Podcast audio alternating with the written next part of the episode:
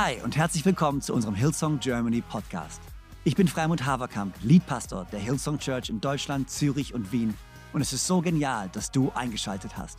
Gott hat einen guten Plan für dich und dein Leben und will dir heute persönlich begegnen. Ich hoffe, dass diese Predigt dich ermutigt und inspiriert. Viel Spaß bei der Message. Guten Morgen zusammen. Gut euch zu sehen, zu haben. Hallo auch nach Wien und nach München zu unseren Locations dort. Hey, so gut hier im Raum zu sein, Konstanz. Wird ein guter Tag. Ihr dürft euch gerne setzen. Danke euch für die Ermutigung. Wie gesagt, hey nach Wien. Ähm, ich muss unbedingt mal wieder nach Wien Schnitzel essen kommen. Ähm, und hallo München ähm, im Backstage mit Hillsong Kids heute wieder am Start. Ähm, es bewegt sich gerade so viel und eben du zu Hause, so gut, dass du da bist. Hey, ich und mein Haus. Wer liebt diese Serie? Wenn du zum ersten Mal reinschältst, keine Angst, du kannst direkt hier einsteigen. Ähm, aber hör dir die Messages an der letzten Wochen. Pastor Freimuth, der gesprochen hat über ich und mein Haus. Wir werden Gott dienen. Henok, letzte Woche, ich und mein Haus, wir werden unser Leben geben. Und nächste Woche wird Pastorin Joanna predigen, was absolut genial wird und ich kann es kaum erwarten. Aber ich liebe, dass wir diese Serie starten im Anfang des Jahres. Ich und mein Haus. Es ist so ein kraftvolles Statement. Wofür will ich stehen? Nicht, was macht die Welt um mich herum, nicht, was machen andere, sondern wofür will ich stehen? Und heute sprechen wir über ich und mein Haus. Wir werden unsere Feinde lieben. Ich und mein Haus, wir werden unsere Feinde lieben. Jesus sagt folgendes zu dem Thema, Lukas 6, 27. Er sagt, aber euch, die ihr zu mir gehört, sage ich, liebt eure Feinde. Was? Tut denen Gutes, die euch hassen. Jesus, ehrlich? Segnet die, die euch verfluchen. Betet für die, die euch Böses tun. Das ist so unmöglich. Schlägt dich jemand auf die eine Backe, dann halt ihm auch die andere hin. Jetzt übertreibst du, Jesus. Und nimm dir jemand den Mantel, dann lass ihm auch das Hemd. Gib jedem, der dich bittet. Und wenn dir jemand etwas nimmt, dann fordere es nicht zurück. Handelt, handelt allen Menschen gegenüber so, wie ihr es von ihnen gegenüber erwartet. Wenn ihr die liebt, die euch Liebe erweisen, verdient ihr dafür etwa besondere Anerkennung. Auch die Menschen, die nicht nach Gott fragen, lieben die, von denen sie Liebe erfahren. Okay, guter Punkt. Und wenn ihr denen Gutes tut, die euch Gutes tun, verdient ihr dafür besondere Anerkennung. So handeln doch auch die, die nicht nach Gott fragen. Und wenn ihr denen leid, von denen ihr ebenfalls etwas erwarten könnt, verdient ihr dafür besondere Anerkennung. Auch bei denen, die nicht nach Gott fragen, leiht einer dem anderen in der Hoffnung auf eine entsprechende Gegenleistung. Nein, Gerade eure Feinde sollt ihr lieben. Tut Gutes und Leid, ohne etwas zurückzuerwarten. Dann wartet eine große Belohnung auf euch und ihr werdet Söhne des Höchsten sein. Denn auch er ist gütig gegen die Undankbaren und Bösen. Seid barmherzig, wie euer Vater barmherzig ist. Ziemlich herausfordernd, oder? An der herausfordernden Stellen, wie die Jesus spricht. Und lass uns beten, dass Gott dadurch zu uns spricht. Jesus, wir danken dir, dass du diese Momente nutzt, um uns zu begegnen. Danke, dass du zu jedem Einzelnen sprechen möchtest. Zu Hause, in Wien, München, hier in Konstanz. Danke, dass du was vorhast mit diesem Tag, vorhast mit diesen Momenten. Danke, dass wir eine Begegnung mit dir erwarten können. Und danke, dass du uns kennst. Danke, dass du uns komplett liebst. Danke, dass wir sicher sind in deiner Liebe. Gott, zeig uns, was es bedeutet, in der Freiheit zu leben, die du für uns hast. In deinem Namen. Amen. Amen. Ich und mein Haus, wir werden unsere Feinde lieben. Ich habe gehört von diesem Pastor, der gepredigt hat über genau das Thema, über seine Feinde zu lieben. Und er hat gesprochen über die Gnade Gottes und über Vergebung und über, über das, dieses Leben zu leben. Und die ganze Gemeinde war, war so herausgefordert, aber auch inspiriert und voller Tatendrang, sagen, okay, so wollen wir leben. Und am Höhepunkt von seiner Message fragt er die ganze Gemeinde und sagt, hey, wer ist mit mir? Hinauszugehen und unsere Feinde zu lieben. Und alle heben die Hand, bis auf eine Person in der ersten Reihe. Und er geht zu dieser älteren Frau in der ersten Reihe, die ihre Hand nicht gehoben hat und sagt, darf ich Sie fragen, warum haben Sie das Gefühl, für Sie ist das nicht möglich? Sie können das nicht leben. Und die ältere Frau sagt, Herr Pastor, ich muss Ihnen ganz ehrlich sagen, mit einem ganz ehrlichen Herzen, ich habe keine Feinde. Und er fragt sie, wie alt sind Sie? Sie sagt 96 Jahre. Er sagt 96 Jahre und Sie haben keine Feinde. Können Sie mir ein bisschen erzählen? Können Sie kurz nach vorne kommen, ein bisschen erzählen, wie Sie das gelebt haben, was Ihre Einstellung ist? Die ältere Frau zittert sich so mit ihrem Stock nach vorne, kommt auf die Bühne, dreht sich um zu der ganzen Gemeinde und sagt, ich habe all die Schlangen einfach überlebt. Ich habe all die Schlangen einfach überlebt. Vielleicht sind deine Feinde ja nicht in dem Raum, aber vielleicht sind deine Feinde immer noch in deinem Herzen. Was sind eigentlich unsere Feinde? Was sind eigentlich unsere Feinde? Vielleicht haben wir keine Feinde, die uns nach dem Leben trachten, aber es fängt vielleicht bei den Leuten an, die uns verletzt haben. Es fängt vielleicht bei den Leuten an, die uns verlassen haben. Vielleicht sind es die Leute, die uns Unrecht getan haben. Vielleicht sind es die Leute, die, wo wir das Gefühl haben, wir wurden benachteiligt. Was sind eigentlich unsere Feinde? Übrigens, nicht jeder ist gleich ein Hater, der dir was sagt, was dich herausfordert, okay? Ich glaube, damit müssen wir mal aufräumen. Manche davon ist einfach ein Coach. Äh, manche will dir was sagen, was dich nach vorne bringt. Aber wer sind die Leute, wo wir das Gefühl haben, nee, denen wollen wir nichts Gutes tun? Denen wollen wir nicht helfen. Und Jesus sagt, hey, tu denen Gutes, die dich benachteiligt haben. Und wir sagen, ehrlich jetzt, Jesus, die haben es nicht verdient. Also das Erste, was für mich ist, so, nee, das haben die nicht verdient. Und ich will das nicht. Aber Jesus sagt, hey, du willst einen Weg finden, um special zu sein. Hey, du willst eine, eine, besondere Person sein auf dieser Welt? Ich meine, wir beten doch, hey Gott, mach mich zu einer besonderen Person, hab einen besonderen Auftrag für mich, mach was Besonderes mit meinem Leben. Und Jesus sagt, ja, hier ist ein Weg, lieb deine Feinde. Lieb deine Feinde, weil alles andere ist so normal, dass du die Leute liebst, die nett zu dir sind, dass du zu denen gut sind, von denen du Gutes erwartest. Und es geht so gegen unsere Kultur gerade. Es geht so gegen unsere Kultur, die ganze Serie. Als Pastor Frei und Joanna geredet haben über diese Serie und was wir, was wir tun wollen in den ersten Wochen, ging es genau darum, so hey, es geht nicht darum, was diese Welt gerade für Werte hat, was diese Welt gerade für Ziele hat, sondern wozu beruft uns Jesus? Lass uns uns besinnen darauf, was wir berufen sind, für ein Leben zu leben.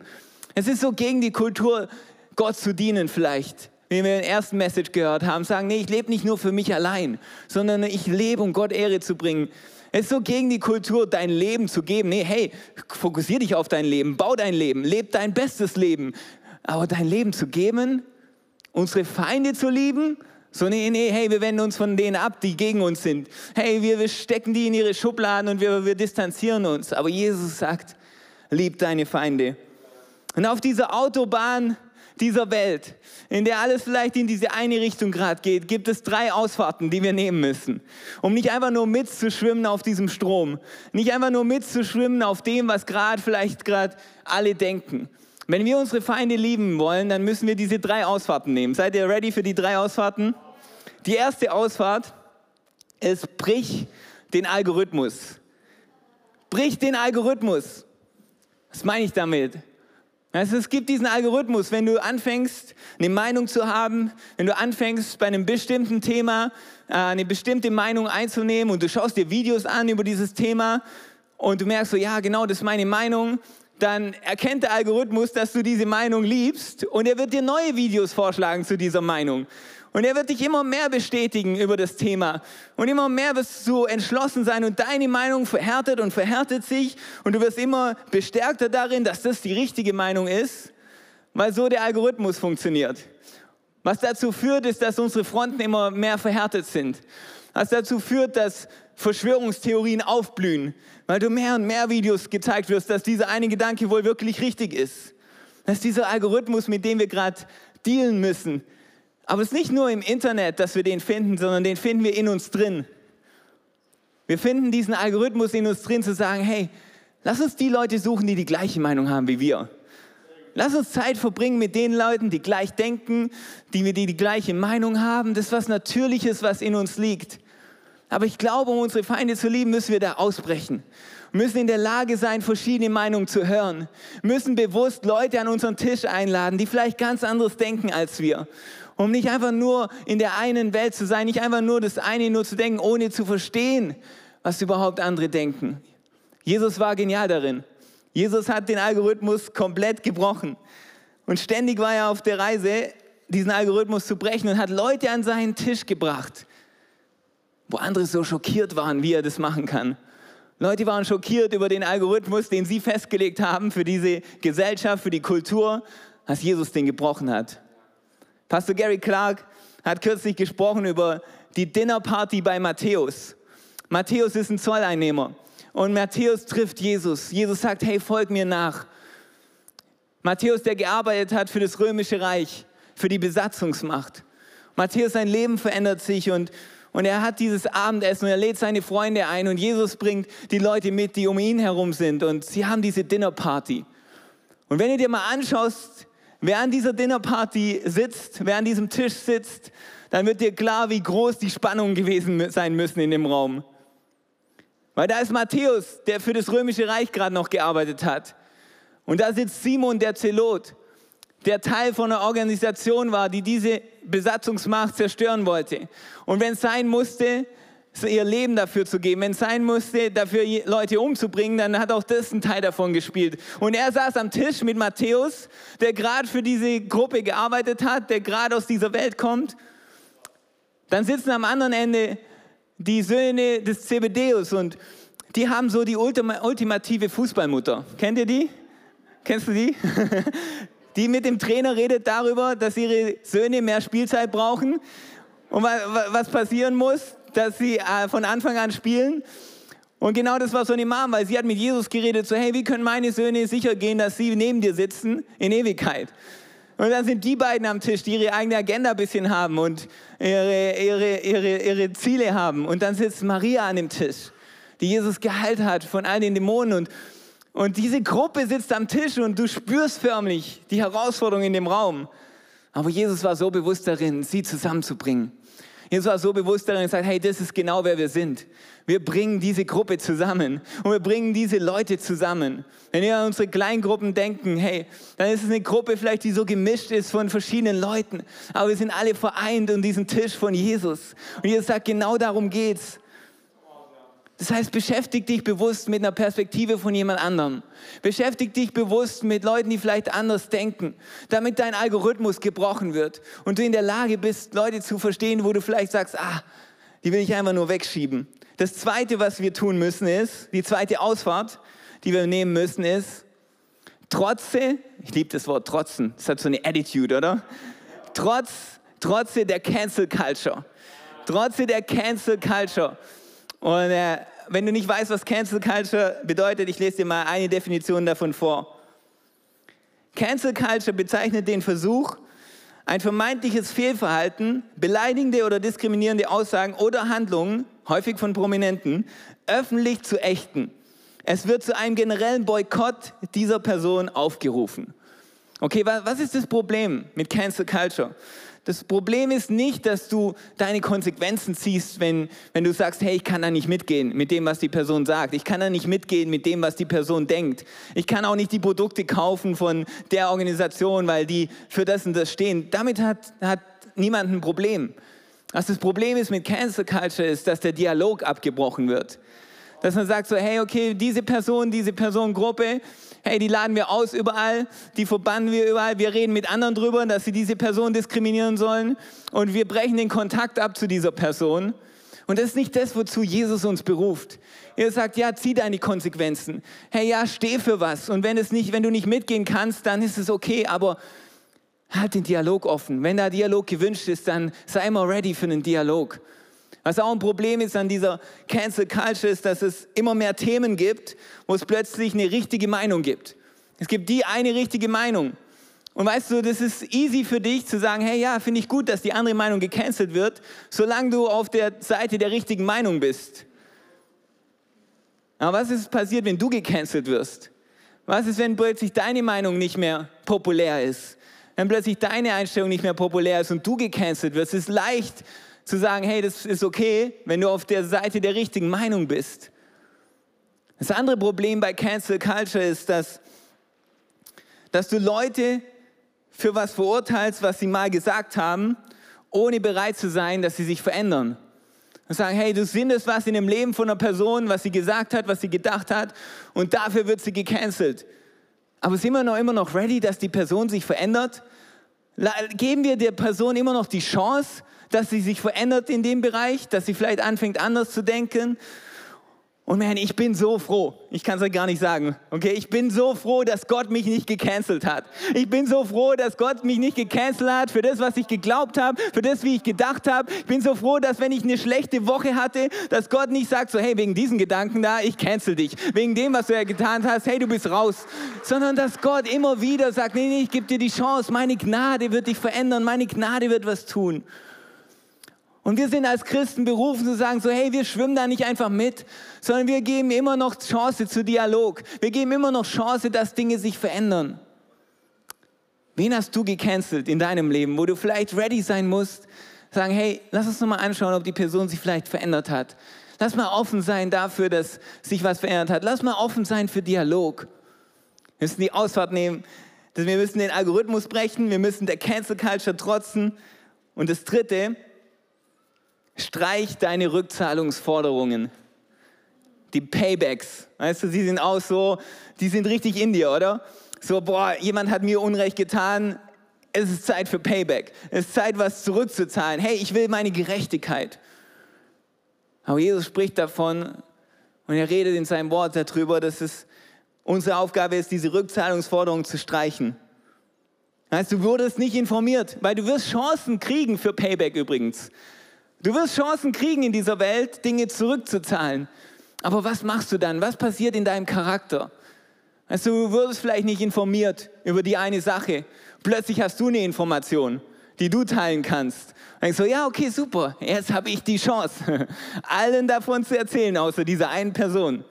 Du wurdest vielleicht nicht eingeladen zu diesem Treffen und plötzlich hast du eine Einladung, die du teilen darfst. Und du bist ready. So, okay, das, ich lade den Hausmeister ein in meinem Haus. Ich lasse den Busfahrer ein, den ich heute getroffen habe. Ich lade all die Freunde ein von der Person. Aber es ist Payback-Zeit. Aber Jesus sagt, nee, nee, das ist nicht das, wie wir leben. Das ist nicht das, wer wir als Christen sind. Weißt du, was das Problem daran ist, wenn du diese Einstellung hast? Das wird immer ein Limit sein für dein Leben.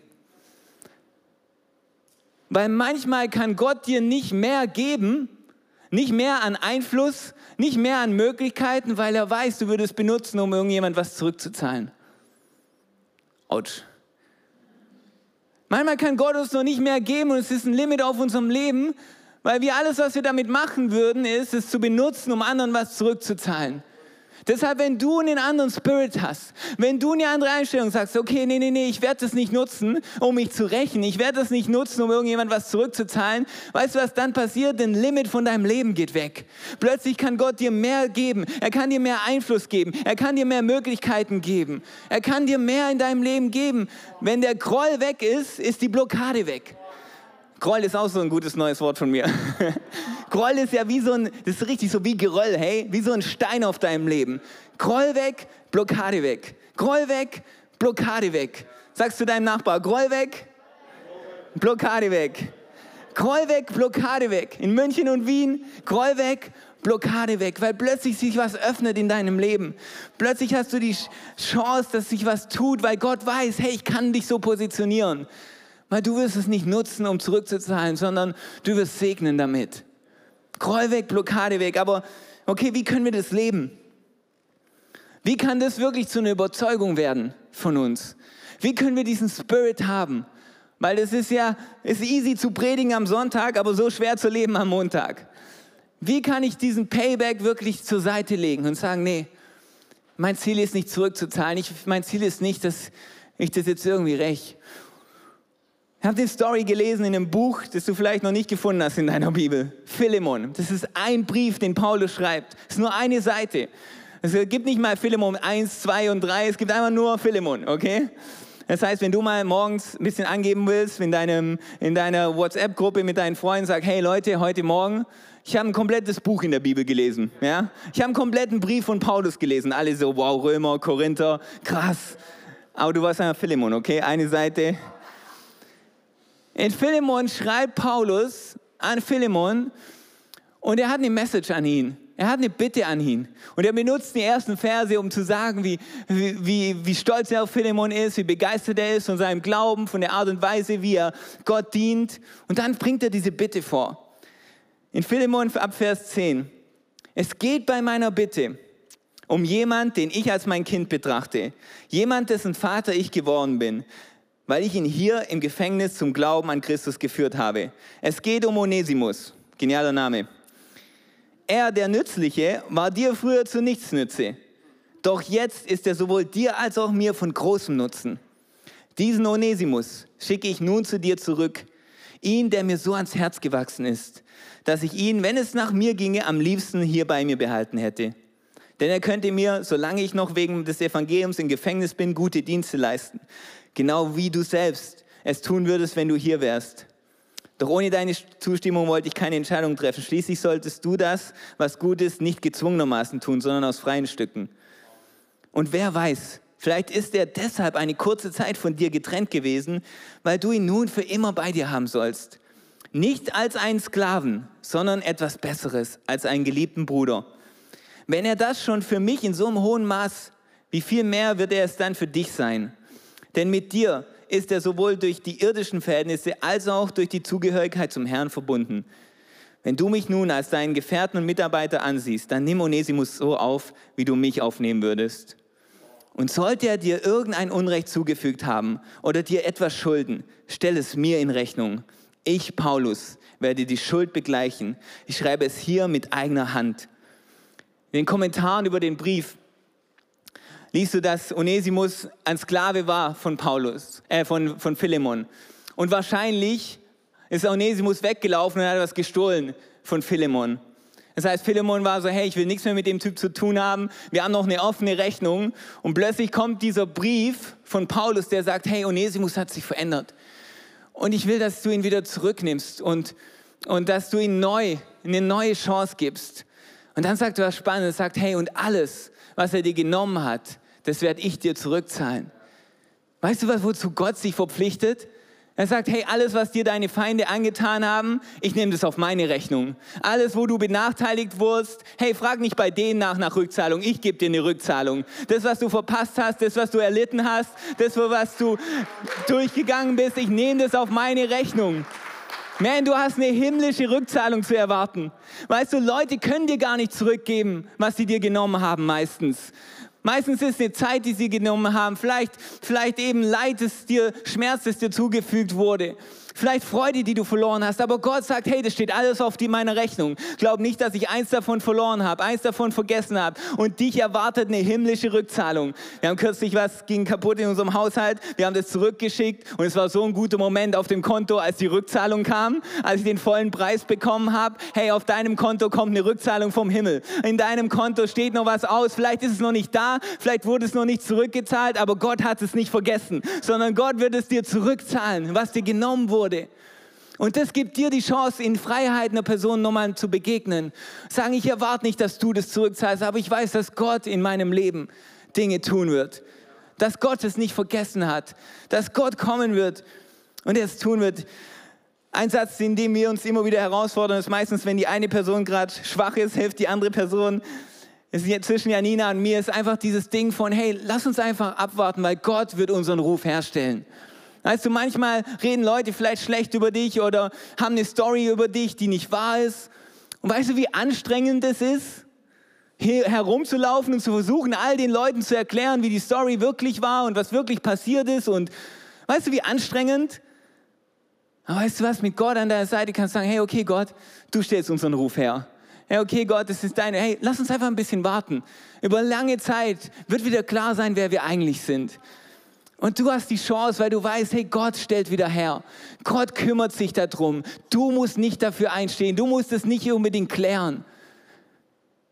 In Römer 12, Vers 19 bis 21 steht folgendes, Recht euch nicht selbst, liebe Freunde, sondern überlasst die Rache dem Zorn Gottes. Denn es heißt in der Schrift, das Unrecht zu rächen ist meine Sache, sagt der Herr. Ich werde Vergeltung üben. Mehr noch, wenn dein Feind hungrig ist, gib ihm zu essen. Wenn er Durst hat, gib ihm zu trinken. Ein solches Verhalten wird ihn zutiefst beschämen. Lass dich nicht, ist der beste Satz, lass dich nicht vom Bösen besiegen, sondern besiege das Böse mit Gutem. Wer wir als Christen sind, ist, wir besiegen nicht Böses mit Bösen. Wir tun nicht auf Unrecht Unrecht, sondern wir sind diejenigen, die sagen, hey, wir besiegen Böses mit Gutem. Wir werden auf Böses antworten mit Gutem. Das ist die Art und Weise, wie wir dieses Leben leben.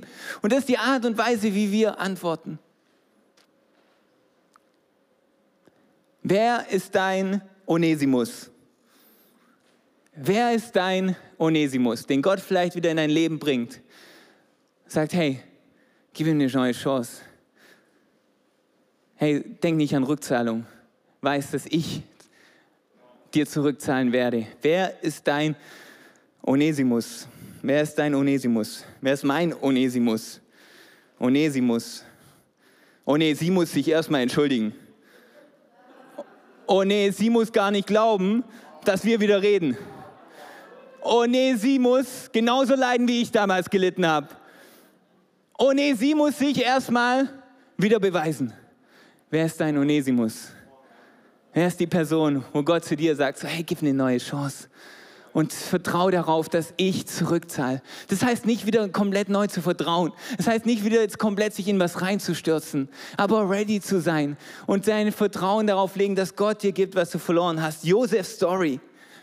Josef in der Bibel. Josef in der Bibel hatte ein paar Feinde, die waren in seinem eigenen Haushalt. Seine Brüder waren so neidisch auf ihn, dass sie ihn in dieses Loch geworfen haben. Er wäre fast gestorben dabei. Eine Karawane zieht vorbei, nimmt ihn mit und verkauft ihn als Sklave an das Haus von Potiphar. Was passiert ist, er wird für was angeschuldigt, was er nicht getan hat. Er endet im Gefängnis, verbringt seine Zeit im Gefängnis für was, was er nicht getan hat. Aber irgendwann nimmt Gott ihn in den Palast. Er ist der zweithöchste Mann in ganz Ägypten. Und er steht über allen Gütern, über allem Getreide dieses Landes. Und dann kommen seine Brüder. Optimaler Zeitpunkt für Payback. Optimaler Zeitpunkt, jetzt zurückzuzahlen, was ihm angetan wurde. Aber das macht Josef nicht. Josef segnet. Josef nutzt seinen Einfluss, um zum Segen zu werden. Und Gott wusste, wenn ich mein Volk Israel in dieser Hungerzeit versorgen will, wenn ich jemanden haben will, der dann der Schlüssel sein wird, ich kann Josef nehmen. Weil Josef wird es nicht nutzen, um zurückzuzahlen, sondern Josef wird segnen. Weißt du warum? Weil Josef wusste, dass Gott einen Plan hat. Er hat nicht das Unrecht, das ihm getan wurde, einfach verniedlicht oder als nicht so schlimm er beschrieben, sondern er wusste, nee, nee, es war schlimm, aber Gott hat einen guten Plan. Was er sagte ist, ihr wollt es Böses, aber Gott hat es gut mit mir gemeint. Er wusste, Gott zahlt zurück. Er wusste, Gott hat seinen Segen. Also wenn Dinge passieren, die böse gemeint sind, du weißt, Gott meint es gut mit mir. Gott meint es gut mit mir und deshalb kann ich segnen. Deshalb kann ich ermutigen. Deshalb kann ich weiterhin freundlich sein, weil Gott meint es gut mit mir. Gott meint es gut und Josef konnte dieses Leben leben. Drei Werkzeuge in deiner Hand. Am Schluss drei Werkzeuge in deiner Hand, um deine Feinde zu lieben, um zu dieser Person zu werden. Das erste ist Gebet. Dein erstes Werkzeug ist beten. Jesus sagt, bete für die, die dich verfolgen. Weißt du, wie schwer es ist, während du betest, jemanden zu hassen? Du fängst vielleicht an mit so einem, oh, ich will nicht beten für die Person, boah, mir fällt nichts Gutes ein für die Person, aber du fängst deine ersten Worte an zu sprechen, du fängst an, dein Gebet zu sprechen und du merkst in diesen Momenten, dass ein neuer Friede kommt, dass Gott ein bisschen was verändert und vielleicht dauert es eine Weile, aber du gehst wieder raus aus dem Gebet ein bisschen verändert.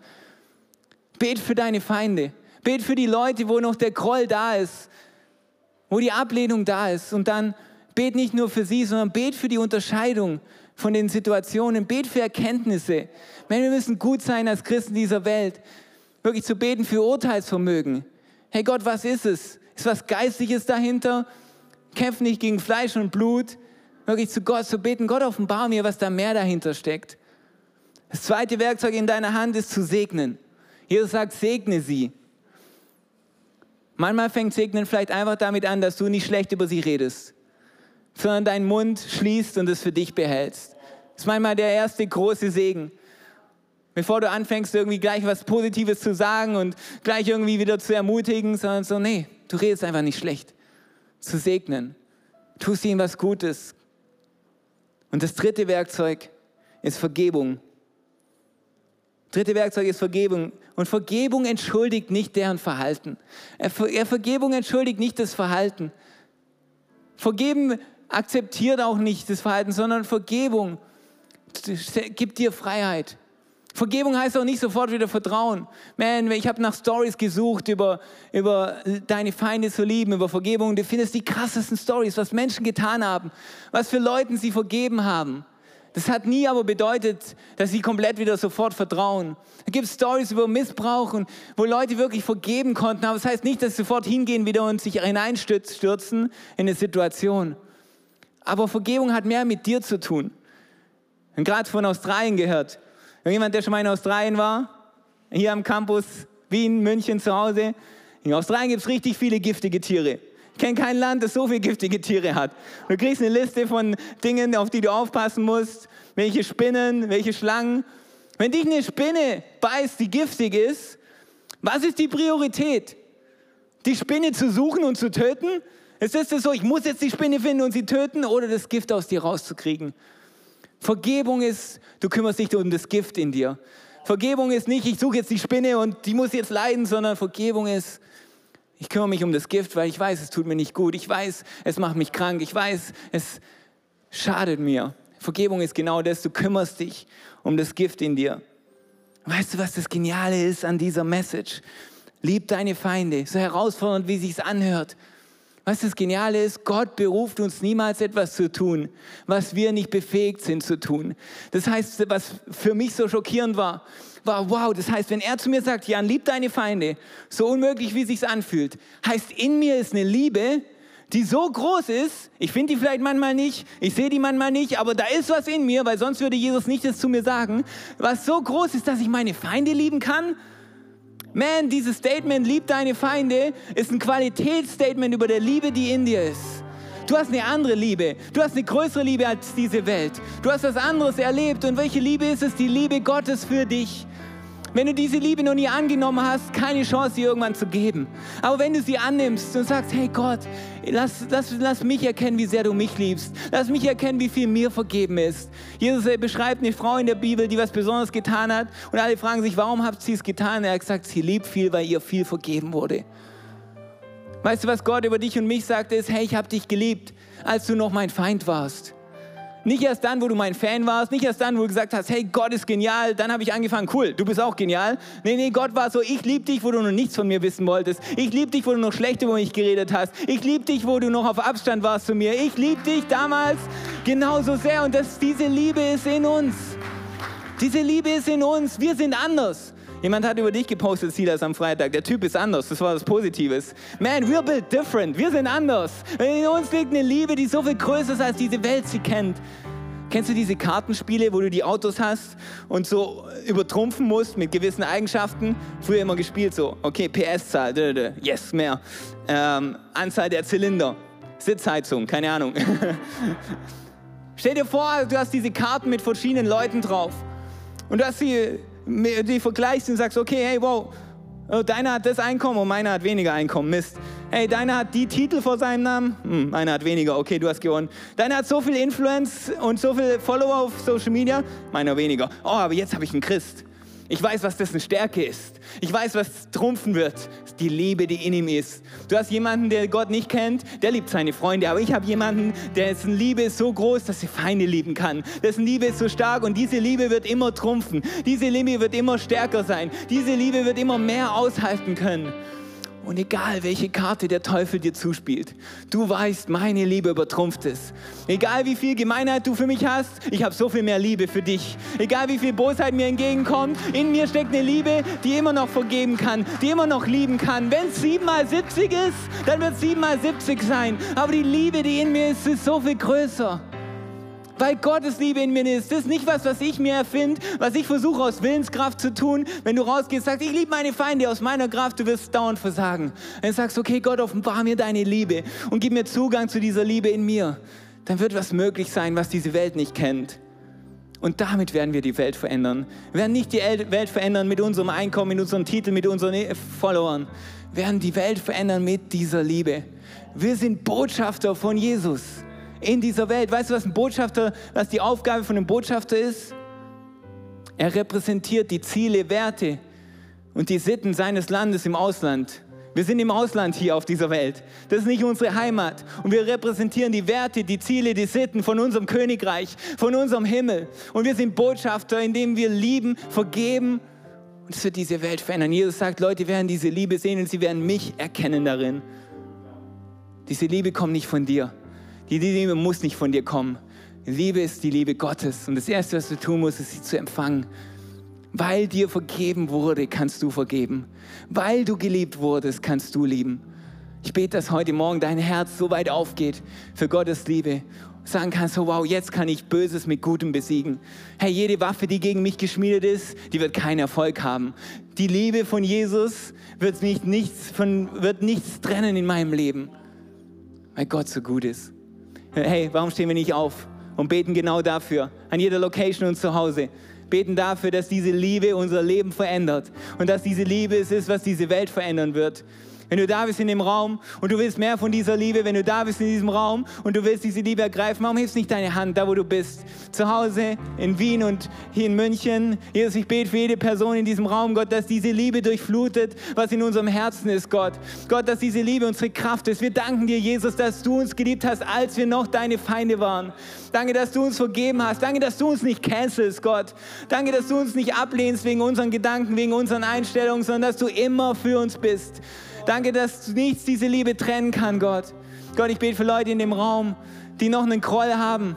Gott, ich bete für Leute in dem Raum, wo noch ein Limit auf ihrem Leben ist, wo sie zurückgehalten werden, vielleicht schon über Jahre, vielleicht über die letzten Monate, von was, was ihnen angetan ist. Gott, erinnere sie daran, dass du das auf deiner Rechnung hast, Gott. Dass eine himmlische Rückzahlung auf ihrem Konto sein wird, eine himmlische Rückzahlung in ihrem Leben sein wird, weil du mit ihnen bist. Gott und Gott, in diesem Moment wollen wir diese Person vor dich bringen, Gott. Wollen wir die Situation vor dich bringen. Heiliger Geist, ich bete, dass du jetzt ein kraftvolles Werk tust in jeder Person, dass du jedem die Kraft gibst, loszulassen, Gott, von dem Groll, loszulassen von dem Schmerz, loszulassen von dieser Ungerechtigkeit.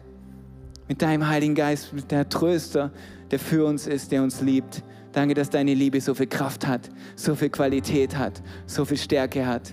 Ich bete, dass Leute diesen Raum verlassen heute in Freiheit, mit einer neuen Perspektive, mit einer neuen Liebe, mit einer neuen Freiheit in deinem Namen. Amen, Amen, Amen. Amen.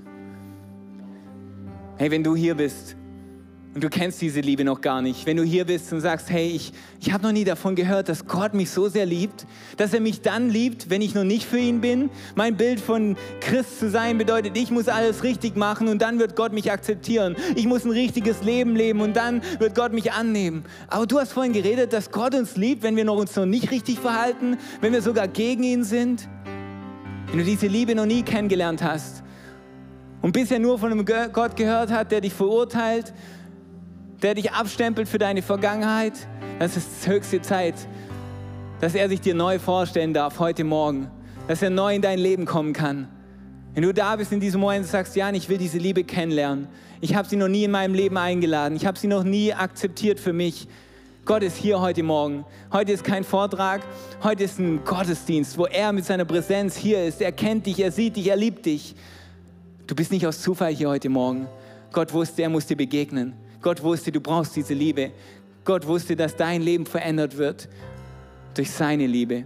Nichts anderes kann das Loch in dir füllen, außer diese Liebe, die so groß und so stark ist. Egal, was du versuchst reinzustecken, an Erfolg, Karriere, was auch immer, nichts wird dir die Erfüllung geben, die er dir geben möchte. Wenn alle Augen geschlossen sind, um einen Moment zwischen Gott und dir allein zu haben. Wenn du da bist und sagst, ja, ich habe noch nie mein Leben Jesus gegeben, habe ihn noch nie so kennengelernt, wie du über ihn erzählt hast. Ich will das heute ändern. Ich will mich abwenden von dem Leben ohne ihn und nach Hause kommen zu einem Leben mit ihm. Wenn du das bist, dann kannst du es gleich machen. Ich zähle bis drei und du kannst einfach deine Hand heben. Nicht ich heb meine Hand für dich, sondern du hebst deine Hand. Gott sieht dich, er liebt dich. Die Entscheidung kann niemand für dich treffen. Nicht deine Eltern, nicht deine Freunde, nicht dein Pastor.